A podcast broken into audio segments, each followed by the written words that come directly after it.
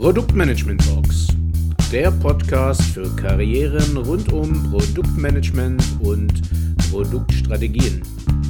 Mit Ihrem Gastgeber Jürgen Bühler.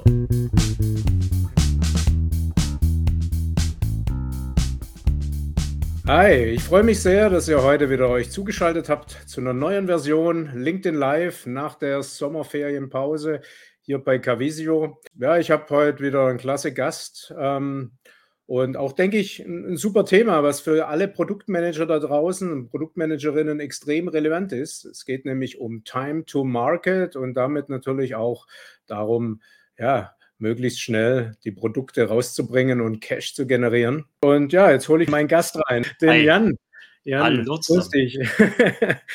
ja, schön, dass du da bist. Ähm, wir hatten ja schon mal ein Live äh, vor einiger Zeit, schon ein bisschen länger her. Ja. Und ähm, ich habe mich sehr gefreut, äh, als du an mich rangetreten bist äh, mit der Idee Time to Market.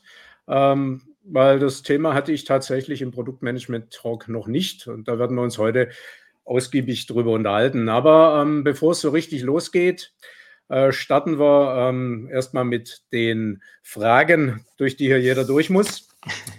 ähm, insofern bitte knapp aus der Hüfte, schnell, spontan. Wer bist du?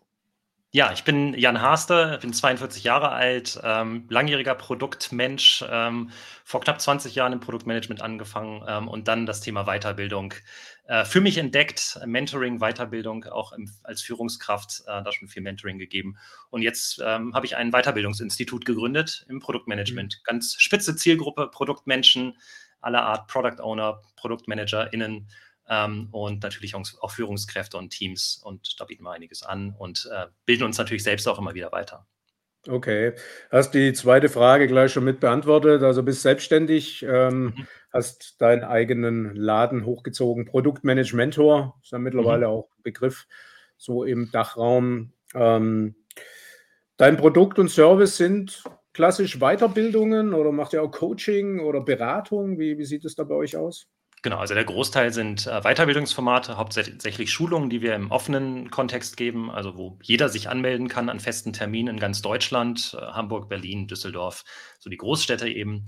Und ähm, dann äh, haben wir aber auch Inhouse-Schulungen und äh, natürlich Coachings. Das ergibt sich meistens aus den Schulungen heraus, äh, dass dann Menschen auf uns zukommen und sagen, hey, hier würde ich gerne mit dir als Co-Pilot so ein bisschen tiefer einsteigen in bestimmte Schwerpunktthemen ähm, und ähm, vielleicht auch bei meiner Praxis, meiner aktuellen Herausforderung, jemand an der Seite zu haben, dem ich mal so ein paar Situationen spiegeln kann, mir noch mal ein bisschen vielleicht Erfahrung an der Seite, an die Seite zu holen und äh, darüber dann auch ein bisschen wirksamer zu werden. Okay, wo sollte denn aus deiner Sicht ein Produktmanagement in der Unternehmensorganisation aufgehängt werden, damit es besonders wirksam ist? Ähm, ja, an der Geschäftsführung. Ja, das ist so die klassische Antwort. Ähm, Produktmanagement ist aus meiner Sicht der verlängerte Arm der Geschäftsführung, um die Unternehmensstrategie zum Leben zu erwecken mit Produkten und Services und äh, das geht eben dann am besten, wenn man auch an der Geschäftsführung aufgehängt ist und damit dann am, am wirksamsten ist. Äh, alle anderen Alternativen haben immer so ihre Fallstricke. Äh, entweder ist man mhm. ein bisschen zu vertrieblich, vielleicht etwas kurzfristig, äh, ja, kurzfristig aufgestellt. Man guckt eher, also wie, wie, erreichen wir die Quartalsziele, die Monatsziele, die der Vertrieb erreichen will. Bei der Entwicklung aufgehängt ist man tendenziell etwas zu technologisch unterwegs. Man befindet sich sehr viel im Lösungsraum, nicht so viel im mhm. Problemraum und äh, ist auch eben auf der unternehmerischen Schiene vielleicht etwas weiter weg von den wirtschaftlichen Themen. Muss alles nicht sein, aber das sind so Fallstricke, die wir durchaus beobachtet haben. Ja. Mhm. Ja, klar. Und auch die berühmten Silos, die es ja doch in vielen Firmen gibt. Ne? Wenn man in einem steckt, hat man automatisch so ein bisschen schon mal den Stempel aufgedrückt. Ne? Dafür auch hauptsächlich unterwegs zu sein. Was sind aus deiner Sicht äh, die Top 3 Erfolgsfaktoren für einen guten PM?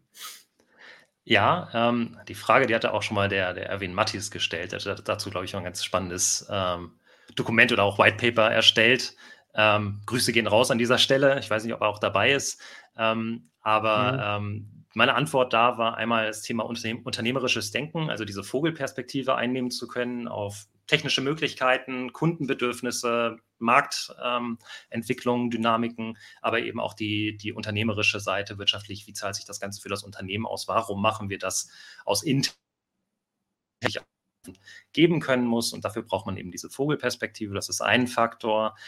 Und dann mache ich es mir etwas einfach mit den zwei weiteren. Ich würde sagen, das ist Neugier einmal intern natürlich ähm, Empathie und Neugier, meine ich. Ähm, Empathie mhm. intern für andere Fachbereiche, mit denen man natürlich zusammenarbeiten muss. Es ist eine Kommunikations- und Schnittstellenrolle und dabei muss man eben in der Lage sein, auch auf die, äh, auf die Ziele von anderen Bereichen eingehen zu können und die Leute motivieren zu können, zu zeigen, wie ähm, ihre Mitarbeit an Produkten, an Services, an Vorhaben eben dazu beiträgt, dass das Unternehmen wächst und äh, erfolgreich ist.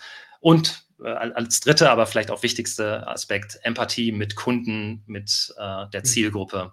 Ganz klar, ähm, sich da reinzudenken und nicht zu sehr vom hohen Rost zu denken, ich bin Experte auf diesem Fachgebiet und deswegen kann ich hier Lösungen vorgeben, sondern da auch immer wieder zu fragen und vielleicht auch sich ja, in Anführungsstrichen ein bisschen doof zu stellen. man fühlt sich manchmal ein bisschen doof, wenn man zu viele Warum-Fragen stellt, aber ähm, mhm.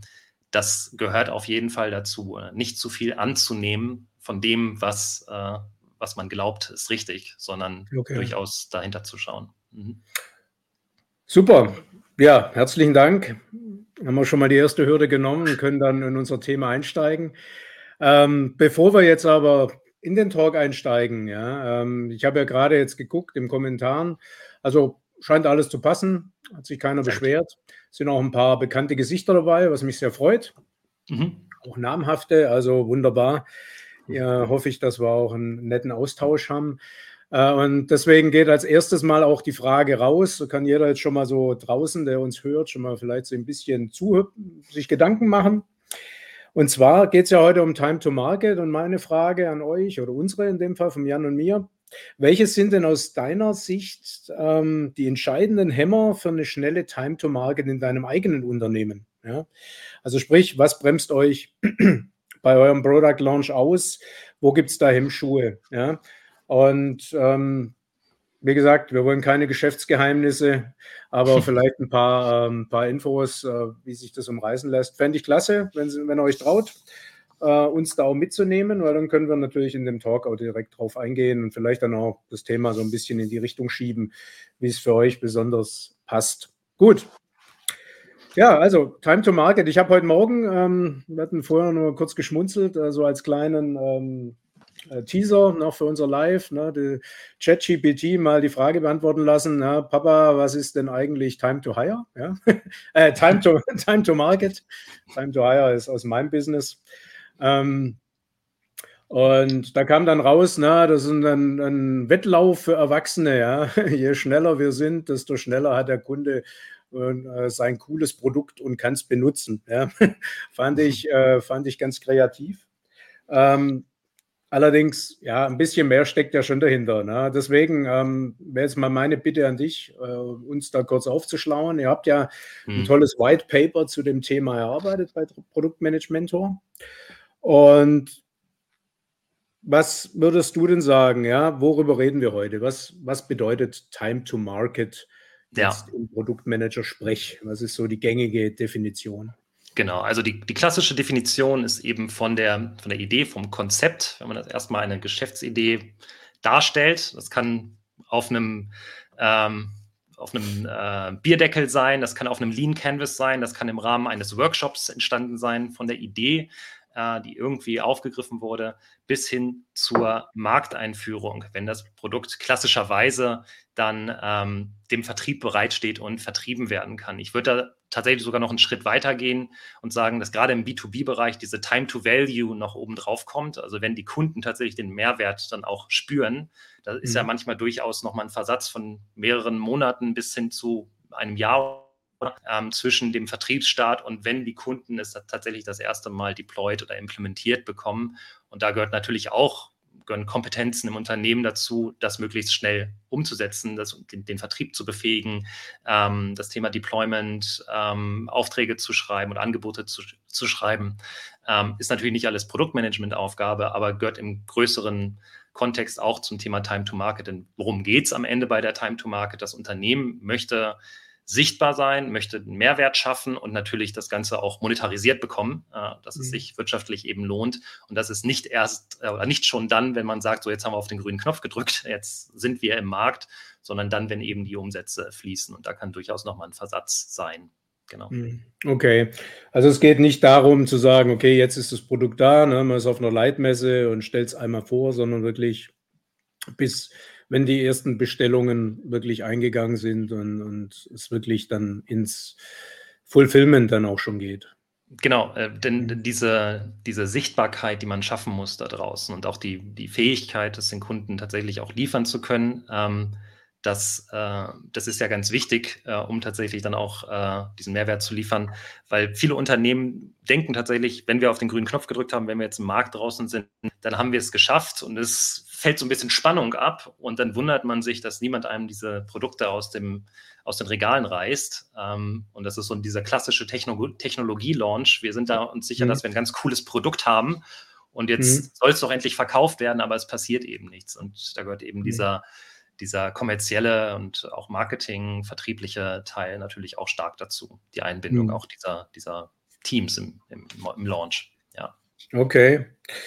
Warum ist aus deiner Sicht ähm, Time to Market oder die Time to Market ja, äh, für ein Unternehmen so wichtig, darauf zu achten? Ähm, ja, da gibt es da gibt es viele Gründe. Ähm, ich fange jetzt mal mit den, mit den offensichtlichen an, die hatte ich ja auch schon genannt. Ne? Wenn, das, äh, wenn die Time to Market schnell ist, dann fließt früher der Umsatz zurück. Also der Mehrwert kann monetarisiert werden. Das ist ja das wirtschaftliche Ziel auch häufig hinter, hinter dem Time to Market. Ähm, Umsätze, Gewinne, Marktanteile zu generieren.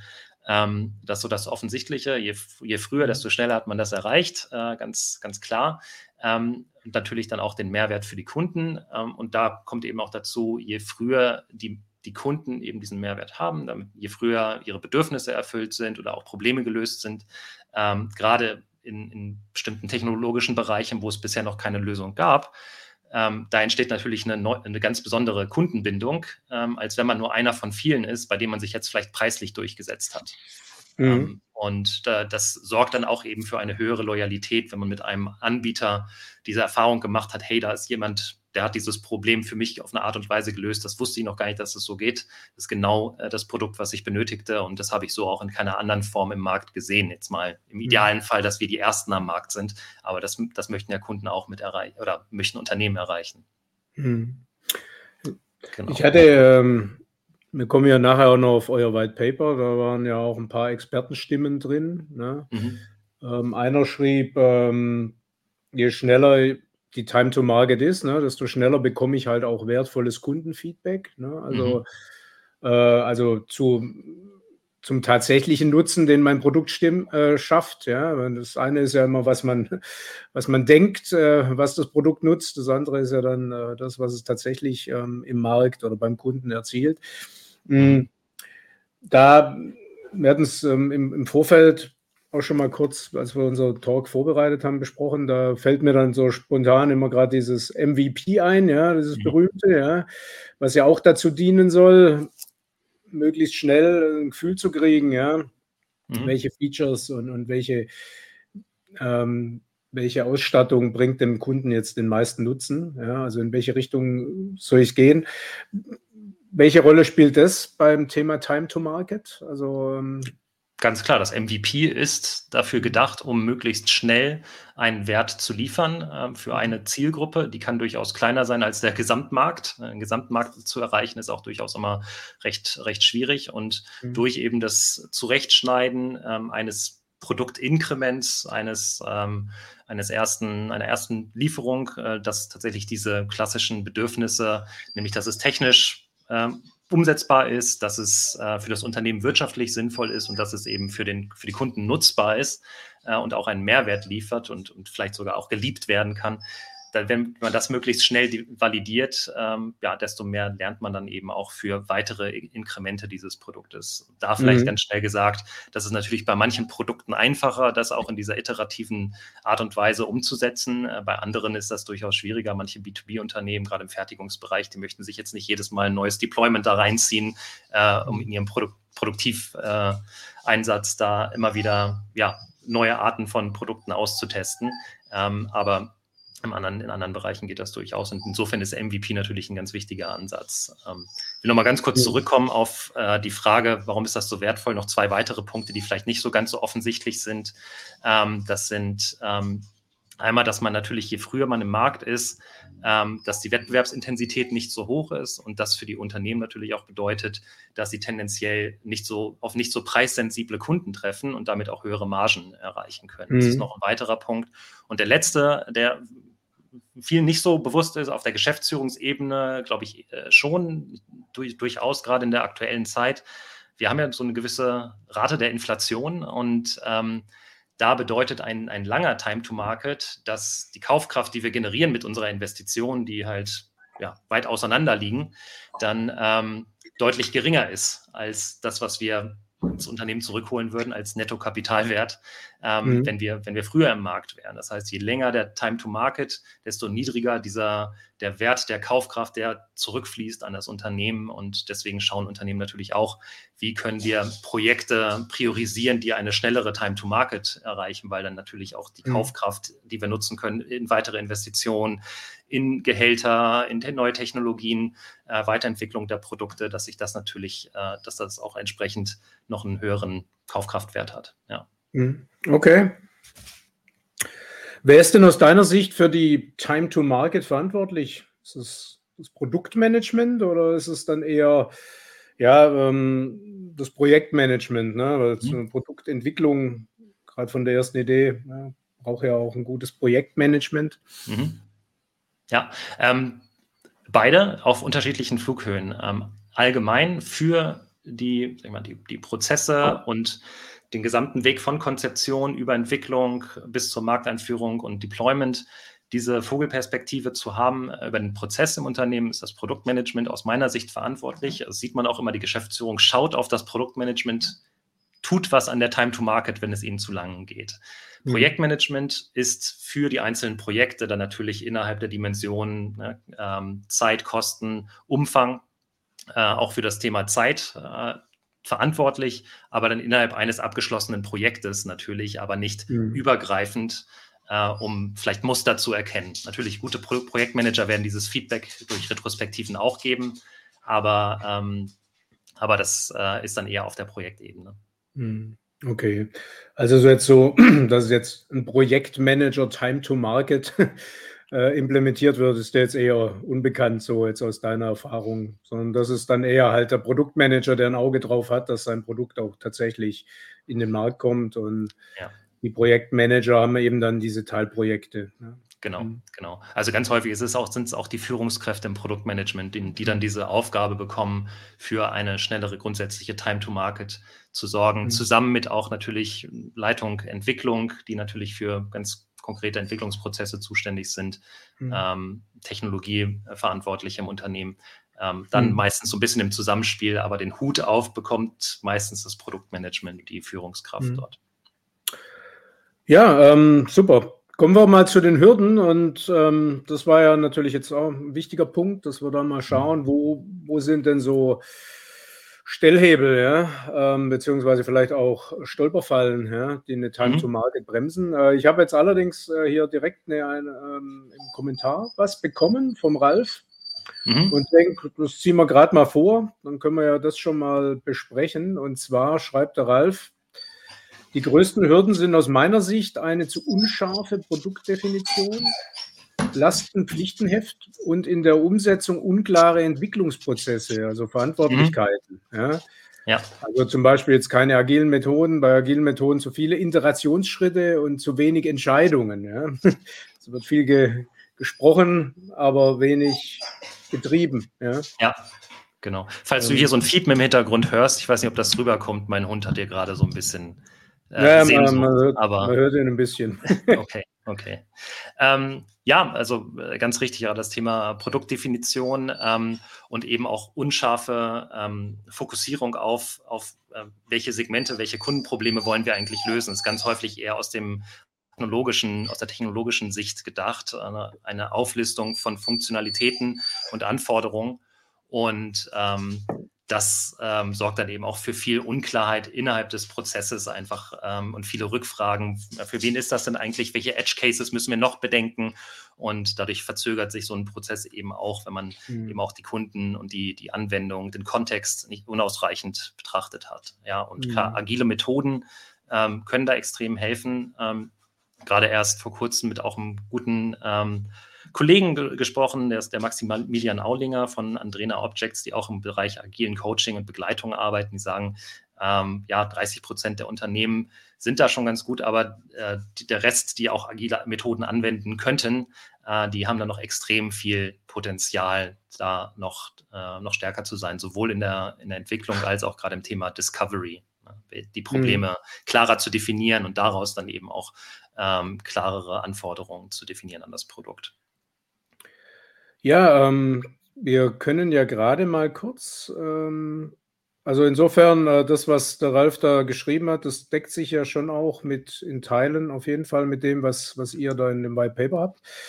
Ähm, genau. Wir können ja mal äh, direkt, also wie, wie gesagt, ähm, das Angebot gilt. Ähm, ihr dürft euch gern beteiligen, wenn ihr zuhört, auch Fragen habt, eure eigenen ähm, Punkte zum Thema Time to Market reinbringen wollt. Ähm, ja, ja gerne. Ähm, gebt Bescheid, dann gehen wir drauf ein. Ähm, ansonsten ziehen wir jetzt hier mal einfach so unseren Stiefel durch, den wir vorbereitet haben, ja, und kommen mal zu den Hürden.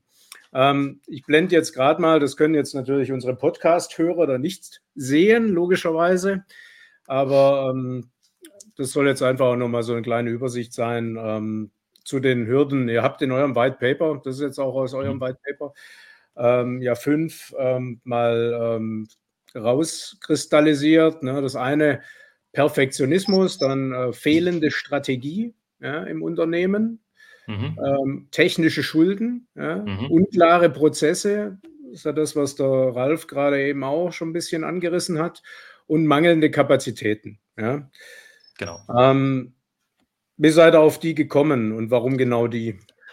Genau, also wir haben uns unterhalten. Äh, wir arbeiten ja auch durchaus mit einigen Unternehmen zusammen, äh, sprechen da über aktuelle Herausforderungen. So bauen wir dann auch entsprechend unsere Inhouse-Schulungen zum Beispiel auf, dass wir viel darüber sprechen, was sind so aktuelle Herausforderungen. Und ähm, da haben wir halt erstmal geguckt, was ist, was ist die Ursachenanalyse. Äh, gerade wenn jemand auf uns zukommt und sagt, äh, wir würden gerne Time to Market verbessern, müssen wir eben schauen, was liegt da eigentlich für eine Situation vor. Und dann haben wir so ein bisschen ähm, geclustert und das sind so die fünf großen Bereiche, die rausgekommen sind, ähm, die man da zusammenfassen kann. Ähm, bin natürlich gespannt, ob es noch weitere gibt, die vielleicht dem einen oder anderen einfallen. Da gibt es mit Sicherheit noch bestimmte Themen, äh, an die man da auch denken kann, aber das ist so das, was wir jetzt wirklich äh, als die größten, äh, die als, sich als die größten herausgestellt haben. Und das Thema mangelnde Kapazitäten vielleicht nur vorneweg, das wird eigentlich immer als erstes genannt, als Ursache. Ne, warum, ne, warum hapert es mit der Time to Market? Das haben wir auch in unserer Marktstudie dieses Jahr gehabt. Ich glaube, mehr als 50 Prozent äh, der Projekte im Schnitt sind verzögert. Ähm, also mhm. weniger als die Hälfte sind in Time oder manche werden sogar auf Eis gelegt. Das ist so der Schnitt äh, im Produktmanagement. Und ganz häufig ist eben mangelnde Kapazitäten das, was genannt wird.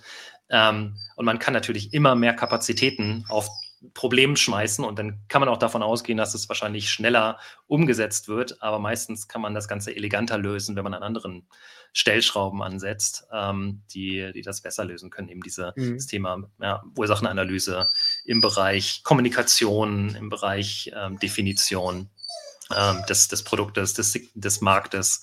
Und ähm, ja, ein, ein Thema ist ganz häufig dieser zu breite die zu breite Produktdefinition oder der, der, zu breite Markteintrittsansatz, dass man eben unklar segmentiert hat und dann eben ja immer mehr Edge Cases hinzufügt und immer mehr ähm, ja, äh, Anwendungen eben auch mit ähm, aufgreifen will. Hm. Ja, vielleicht dann auch so ein bisschen halt der Mut fehlt, ne? dann mal wirklich mit, ja. mit was rauszugehen. Ne? Mhm. Ja. Also klar, mangelnde Kapazitäten ist ja bekannt. Also das, äh, damit schlage ich mich ja auch rum. Also deswegen werde mhm. ich ja auch beauftragt.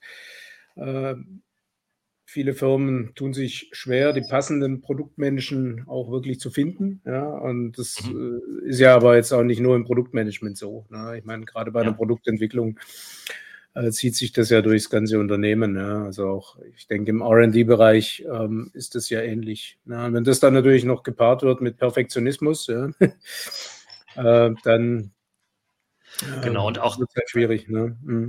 das Thema eine fehlende Strategie oder dass man sich zu viele Dinge gleichzeitig vornimmt äh, und mhm. unklar priorisiert. Äh, das sind dann einfach viele ähm, will da niemandem zu nahe treten, aber in manchen Unternehmen sind es einfach viele technische Ideen oder ne, einfach mhm. äh, Konzepte, die ausgearbeitet sind, die aber auch alle für sich unausreichend validiert sind und dann wird eben darauf losgearbeitet. Mal schauen, was da so bei rauskommt. Vielleicht hat man da auch schon erste, erste Ergebnisse. Manches entsteht auch aus Kundenprojekten. Hey, der Kunde mhm. braucht das, dann lass uns das schon mal entwickeln und vielleicht können wir es auch grundsätzlich äh, kommerzialisieren. Ähm, und plötzlich hat man eben vieles gleichzeitig auf dem Tisch äh, und aber, ke aber keine klare Priorisierung, keine klare Marktforschung. Äh, und das ist ein, einer der größten, einer der größten Themen. Fehlende Einblicke zum Markt ähm, und dann eben unklare Segmentierung äh, und eine fehlende Strategie am Ende, die dann dazu führen, dass man eigentlich viele technische Lösungen erarbeitet, aber ähm, der Kundenwert dann auch ein bisschen aus, aus der, außer ähm, Acht gerät. Was meint ihr mit unklarer Pro, un, äh, unklaren Prozessen? Geht es da hm. jetzt in Richtung dass die linke Hand nicht so richtig weiß, was die rechte tut, oder ist es so eine un, uh, unklare, ich sag's mal, Verantwortung? Ne? So nach dem Motto, ne? also im Prinzip eigentlich sollte ne, die Roadmap und auch der Entwicklungsauftrag ja, vom, vom Produktmanagement kommen, aber es gibt halt so ne, diese berühmten U-Boot-Projekte, weil halt dann mhm. doch der technische Leiter oder Abteilungsleiter, welcher Hierarchiestufe auch immer, ja, da halt versucht, da irgendwie doch so ein bisschen sein sein Lieblingsfeature, ja, auch ja. noch durchzudrehen, ähm, geht es in die Richtung. Genau, also diese klassische Entscheidung oder die klassische Frage, wer trifft die Entscheidung zu Produktentwicklung oder zur, äh, zur erweiterten Marktforschung? Wo wollen wir jetzt tiefer gehen? Ähm, zu welchen Ideen? Wer trifft diese mhm. Entscheidung, das zu priorisieren? Denn am Ende, ja, viele, viele Parallelprojekte führen dazu, dass man äh, alles deutlich verzögert ähm, und vieles davon vielleicht auch nie in den Markt kommt. Und da lohnt es sich eher mal zu schauen, was hat denn das größte Potenzial, was passt auch am ehesten zur Unternehmensstrategie und dann mit Fokussierung, klarer Segmentierung schnell diesen Mehrwert zu liefern, um eben auch schnell zu lernen ähm, mhm. und ähm, dann eben auch diesen, diesen höheren Mehrwert zu haben. Da haben wir auch eine Grafik in unserem White Paper, die das so ein bisschen darstellt. Ein bisschen mehr Aufwand am Anfang durch diese Fokussierung, aber dann eben auch einen deutlich höheren Ertrag durch die schnellere Time to Market. Ähm, und das ist vielen Unternehmen, ich weiß nicht, ob es ihnen nicht bewusst ist, ich glaube schon, äh, aber ich glaube, dieser Opportunismus schlägt da doch sehr häufig immer wieder durch. Und ich glaube, man hat auch im, im, im, Tagesgeschäft manchmal nicht so die Zeit zur Ursachenanalyse. Da wird dann eben viel operativ gearbeitet und da wollen wir dann eben ein bisschen helfen, dafür Sensibilisierung zu schaffen, welche Möglichkeiten es da gibt und nochmal so auch zu reflektieren, wie sind die Launches, die Markteinführungen und Entwicklungsprojekte in der Vergangenheit mhm. gelaufen und was könnte da besser laufen. Und da haben wir so ein mhm. paar Tipps natürlich auch im White Paper. Mhm. Ich habe hier auch gerade nochmal einen, einen guten Kommentar von der Michaela Heigl, die äh, gerade auf das Thema Produktdefinition, also geht es auch in Richtung Strategie, denke ich. Ähm, unscharfe Produktdefinition schreibt sie. Äh, guter Punkt. Wer macht die Discovery? Ja, wie lange und vor allem, wie lange soll und darf man im Problembereich bleiben, ja, bevor man dann über die Lösung nachdenkt. Ja? Das ist ja dann mhm. Äh, auch so, so, ein, so, ein, zweischneidiges Schwert. Ja? Ähm, wenn ich natürlich ganz lang Discovery betreibe, dann kriege ich auch keine Time to Market. Ne? Wenn ich aber zu wenig mache und nachher ein Produkt bringe, was, was halt unfertig ist und ich nacharbeiten muss, ist halt natürlich auch mhm. Mist. Genau. Und sie schreibt, ähm, Michaela, ähm, mit der hatte ich Kontakt, die äh, also ist im nordamerikanischen Raum unterwegs, also ähm, dort, wo, wo, Produktmanagement schon auch mit, ich sag's mal, erfunden mhm. wurde. Ähm, also viele Teams, das sagt, haben damit auch Probleme, ja, und die Product Owner können dann keine guten Entscheidungen treffen, weil sie das Problem gar nicht erst so richtig verstehen, ja, weil der Kundenkontakt fehlt. Ja. Ja. Kannst du das unterstreichen?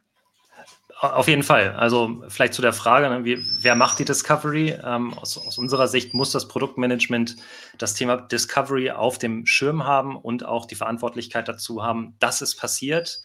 Dann ähm, die Discovery selbst durchzuführen, kann natürlich auch delegiert werden an die Product Owners zusammen mit Entwicklung, QX. Ähm, Produktmanagement sollte natürlich auch möglichst mit dabei sein, gerade zum Thema Epics, übergreifende Probleme ähm, und auch Input leisten können. Mhm. Ähm, aber äh, genau diesen Problembereich äh, ausreichend zu, anzuschauen. Und da ist halt die Frage, was ist ausreichend? Äh, ab wann, mit welchen Evidences, mit welchen Belegen können wir tatsächlich sagen, jetzt haben wir tatsächlich ein Indiz dafür, das über ein reines Bauchgefühl hinausgeht.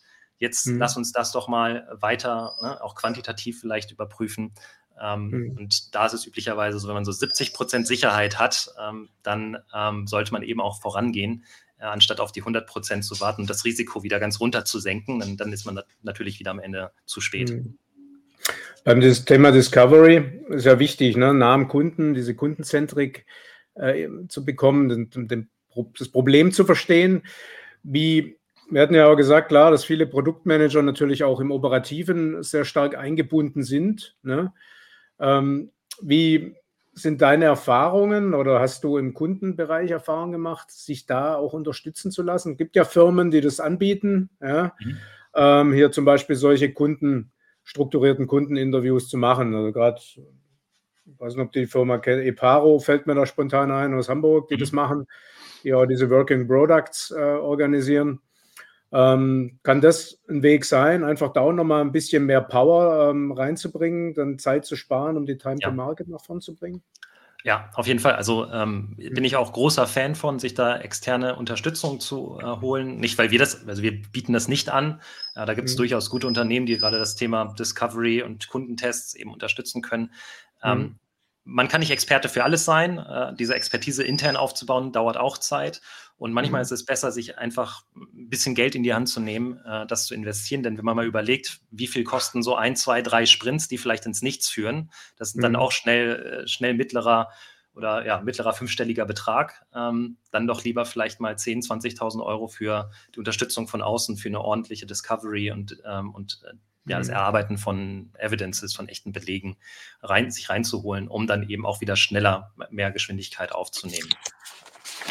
Ja, aber das ist am Ende ja ähm, das, was ich auch immer wieder höre, wenn ich mit Hiring Managern spreche. Ja. Jeder will die strategischen Product Manager, ne, die nah am Markt sind, also nicht in der Technik verfangen, gerade im Maschinenbau, ja, ähm, sondern wirklich beim Kunden sind. Aber dieses beim Kunden sein, ähm, ist jetzt ja auch nichts, was man übers Knie bricht. Ne? Es lohnt ja, mhm. es reicht ja auch nicht eine, eine, halbe Stunde jetzt beim Kunden zu sein, sondern man muss, muss ja dann äh, sich mit ihm unterhalten, muss, muss vielleicht auch mal mit, mit ihm das Produkt ausprobieren oder mal einem User über die Schulter gucken, ja, wie, wie die Person damit umgeht. Das erfordert ja Zeit. Ne? Und ähm, letztlich ja. ähm, aber das genau, das ist manchmal auch das Problem, dass dieser zusätzliche Aufwand im Bereich Discovery und, und Kundenforschung als zusätzlicher Hemmschuh in der, in, dem, in der Time to Market wahrgenommen wird, weil, man dadurch ja länger braucht. Wir könnten ja einfach darauf los entwickeln, aber dann mhm. entstehen meistens später im Prozess die Probleme, nämlich unklare Abstimmung, fehlende Strategie, unklare Segmentierung, Personas sind nicht klar, viele Rückfragen, Produktmanager können nur mit aus dem Bauchgefühl antworten, es entsteht so eine gewisse Unsicherheit, dann werden doch wieder andere Themen priorisiert, weil man das Gefühl hat, ah, da, da knarzt es noch so ein bisschen, da ist es nicht klar, bevor wir jetzt damit ne, in den Markt gehen, lass uns da noch mal wieder einen Schritt zurück machen und dann kommt das Ganze doch, doch wieder auf eins zu. Und ähm, genau, also da haben wir das, äh, das Thema. Ich habe ja auch noch was Gutes reingekriegt. Da geht es jetzt gerade um das Thema Prozesse. Mhm. Ähm, von Mark Scherer, der sagt, na, dass oft diese, ich sag's mal, Hausaufgabe, ne, mal eine ganz klare Verantwortungsübergabe, Übernahme äh, zu definieren, wer tut was ne, im Vorfeld, mhm. dann gerne kompensiert wird, indem man im, im Laufe des Projekts, also wahrscheinlich dann der ganzen Sprints und Meetings und Workshops, immer detailliertere, immer komplexere Prozesse schreibt, ne, um das zu kompensieren. Ja, und die Meetings wahrscheinlich auch immer größer werden. ja. ja. Und äh, das natürlich auch zu längeren Durchlaufzeiten zurück. Finde ich ja, finde ich irgendwie stimmig. Ja, also kann ich mir gut vorstellen, dass das dann passiert, gerade wenn es dann um die Wurst geht. Ja, genau. Also wenn man da versucht zu kompensieren und diese, diese Grundthematik, dass Verantwortung eben nicht klar ist ähm, bezüglich Themen wie Discovery, Marktforschung, ähm, Beschreibung der Anforderungen, User Stories, dass dann eben, ähm, ja, wenn das dadurch kompensiert wird, äh, dann, dann, macht man sich am Ende doch wieder schwerer, weil am Ende der Projektprozess dann auch nicht ausreichend gelebt wird und man das Grundproblem dazu nicht behoben hat. Also mhm. ja, sehe ich auch definitiv so. Also viele Dinge kann man ja, denke ich, so zusammenfassen unter, na, also es, es muss halt ein sehr perfekt orchestriertes, gut vorbereitetes Projekt sein, ja, also ähm, oder Me Meta-Projekt. ne? Mhm. Ähm, und das wiederum ja, liegt halt in der Hand äh, des Product Managers. Ne? Ja, und man braucht dieses, ähm, ich glaube, der äh, Heiko Stapf hat das letztens auch wieder so schön geschrieben, ähm, ne, man braucht dieses Product Habit, äh, dass man eben neugierig ist, dass man zu den Kunden geht, mit den Kunden spricht. Das ist nicht ein, jetzt muss ich nochmal wieder mit dem Kunden reden, weil es der Prozess erfordert äh, oder weil ich darum gebeten wurde, sondern es muss tatsächlich in der DNA der Produktmanager sein, tatsächlich mhm. ähm, auch mit den Kunden gesprochen zu haben, dafür das Gespür zu haben, um, um tatsächlich selbstbewusst und auch evidenzbasiert dann ähm, argumentieren zu können und ähm, ja, dann auch die in, mit Klarheit den Prozess nach vorne bringen zu können. Wir hatten jetzt noch einen Punkt. Ich hole gerade äh, den Slide da nochmal hoch. Mhm. Ähm, Strategie hatten wir gesprochen, Perfektionismus, mangelnde Kapazität, unklare Prozesse. Technische Schulden hattet ihr jetzt noch hier mhm. auf eurem Zettel. ähm, was ja. versteht ihr denn darunter?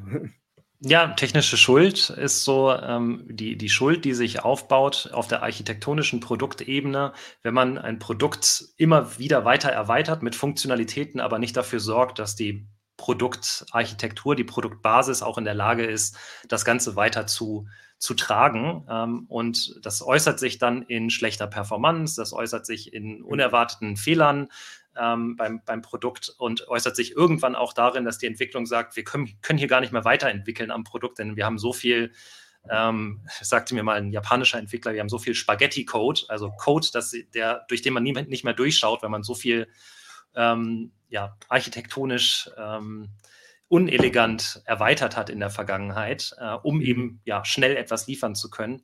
Und das ist dann natürlich auch etwas, worauf man achten muss im Prozess, dass zur Definition of Done auch dazu gehört. Ne? Technische Schuld sollte nicht weiter aufgebaut sein oder es gibt mhm. zumindest mhm. dann Kapazitäten, die für den Abbau der technischen Schuld äh, zuständig sind. Haben wir auch schon Unternehmen erlebt, äh, die sagten, äh, wir sind jetzt gerade eigentlich auf dem, auf dem Level, wo wir wissen, wir haben Code Freeze für ein Jahr das Produkt mhm. kann nicht weiterentwickelt werden, weil wir so viel technische Schuld abbauen müssen. Und das muss man sich jetzt mal vorstellen, okay. ein Jahr nichts am Produkt machen zu können. Und wenn das jetzt noch ein dynamischer Markt ist mit äh, neuen, neuem Wettbewerb und man steht für ein Jahr auf der Stelle, äh, ist das schon ganz schön problematisch. Also das ist halt so dann der Kredit, den man dann irgendwann teuer abbezahlt.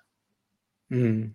Okay, ja gut, das ist ähm, äh, das ist halt, ja, oft sind, also kann man das auch so ein bisschen mit, mit Altlasten bezeichnen. Ja? So, also sprich, schlecht, schlechter Code, schnell hingestümpert, vielleicht mal vergessen, in eine neue Architektur mal zu investieren und jetzt sitzt mal da und, und kann halt das neue Produkt nicht so ähm, ja äh, ausliefern wie oder entwickeln, wie es geplant war. Genau. Ja, das heißt jetzt nicht, dass das heißt nicht, dass man in der Produktneuentwicklung direkt eine Architektur planen muss, mit der man alle möglichen Use Cases der Zukunft auch abdecken sollte. Dann hat man am Ende wieder diesen Perfektionismus, den man versucht da anzugehen. Mhm. Aber dass man das Thema technische Schuld mit im Blick hat und sie auch wieder abbaut durch ja, Refactoring durch entsprechende, ähm, durch entsprechendes Code aufräumen, dass man dafür auch dedizierte Ressourcen einplant. Dann, mhm. wenn man ja ähm, im Markt ist und ähm, ja, die weiteren Skalierungspläne mit dem Produkt eben mhm. auf, dem, auf dem Tisch hat. Okay, gut. Ähm, ja, auf das Thema Time to Market sind wir ja gekommen, oder du hattest mich ja angesprochen, weil da gerade dieses, haben wir ja schon ein paar Mal jetzt angesprochen, ähm, mit dem White Paper, ja. Ähm, ich will es mal, darf ich es mal kurz einblenden? Also ja, einfach gerne. mal so mal kurz durchs, durchscrollen, mhm. dass zumindest die Leute, die jetzt im Live sind, ähm, das sich mal angucken können. Oder ähm, natürlich werden wir jetzt nicht auf jeden Punkt im Detail da eingehen. Ihr nee, genau. Also nachher, das kann ich ja schon mal sagen, auf jeden Fall einen Link eingeblendet ähm, und könnt euch dann, warte Jan, äh, so freundlich dann auch bei der Produktmanagement-Seite direkt runterladen. Mhm. Aber blend, ich blende es mal kurz ein. Also, weil das ist richtig cool geworden, finde ich. Ja. Ähm, schnellere Time to Market. Man sieht, dass da also wirklich das jetzt nicht mal schnell, schnell ähm, hingeschrieben worden ist, sondern ähm, wirklich ähm, viel Hirnschmalz drin steckt. Und du hattest mir ja dann auch ein paar äh, neue Releases geschickt. Ne? Man sieht, da steckt einiges drin. Was ich ganz cool fand, waren halt so diese ganzen ähm, Statements, ne? auch von PM-Profis, wahrscheinlich teils von Trainern, aber von, von euren Kunden.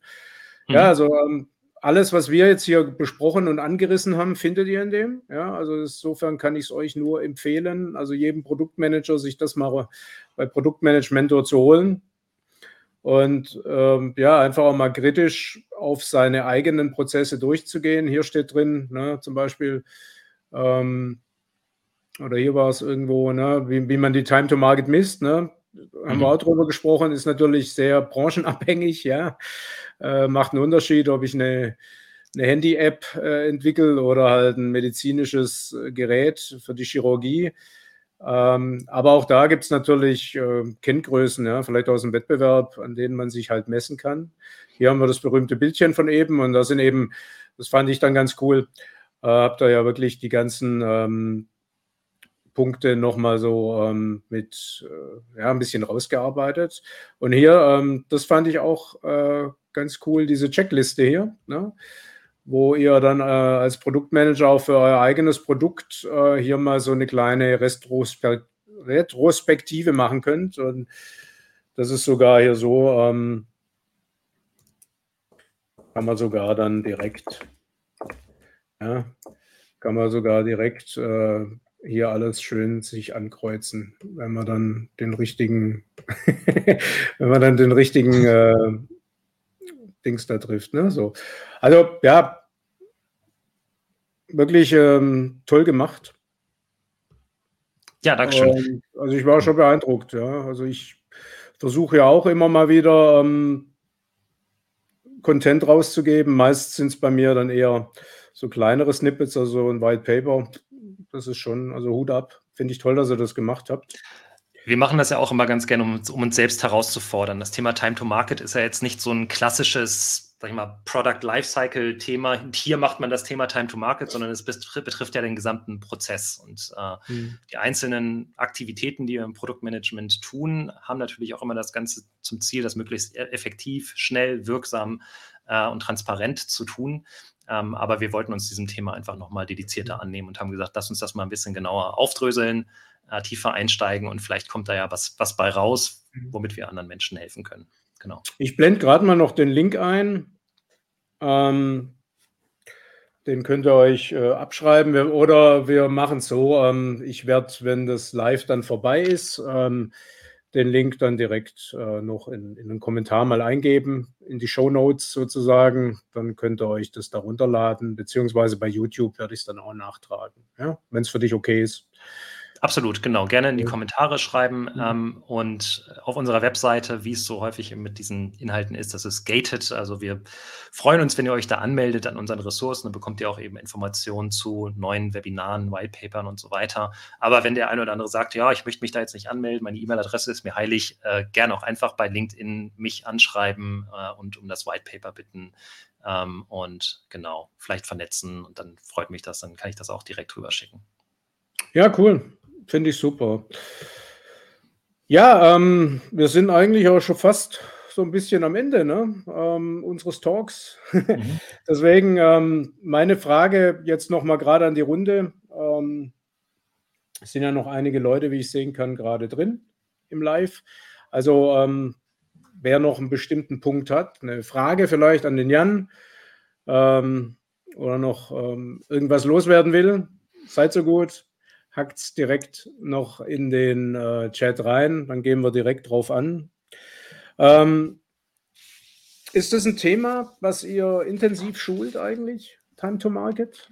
Also wir haben tatsächlich jetzt Schulungsmodule ähm, optional, die wir in Inhouse-Schulungen dann auch hervorholen können, die dann natürlich auf einzelne mhm. Themen, die wir auch im White Paper haben, eingehen ähm, und dann natürlich je nach Situation, in der sich das Unternehmen befindet, da machen wir dann entsprechend so ein bisschen Ursachenanalyse, die Methoden rausgreift, die wir da als am wirksamsten sehen. Ne, ob es da zum Beispiel mhm. so eine Discovery-Methodik wie ähm, Opportunity Solution Trees sind, mit denen man eben Redundanzen in der Entwicklung auch auftut und nochmal das Problem nach und das, das Ziel nach oben setzt, bevor man schon direkt in die Lösungsfindung geht.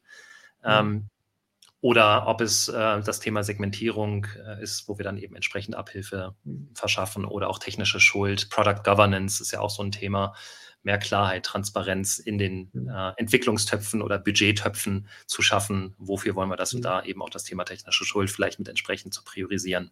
Mhm. Genau. Naja, weil es ist ja schon ein, ein echt komplexes Feld. Ich kriege ja hin und wieder auch, obwohl ich ja Personal vermittle, also ich bin ja Personalberater, aber dadurch, dass ich halt doch recht viel schreibe über Produktmanagement, kriege ich, was ich auch schön finde, jetzt doch immer wieder auch Anfragen, gerade auch von, von Führungskräften im Produktmanagement, ne, die dann so schreiben, du Jürgen, na, kannst man nicht einen Trainer empfehlen für dies und jenes Thema? Ne? Und gut, manchmal sind es dann wirklich halt so Klassiker, ne? also wirklich so, wir wollen mal unsere Leute so mal wieder aufschlauen. Ne? Mhm. Produktmanagement 360 Grad kompakt. ja.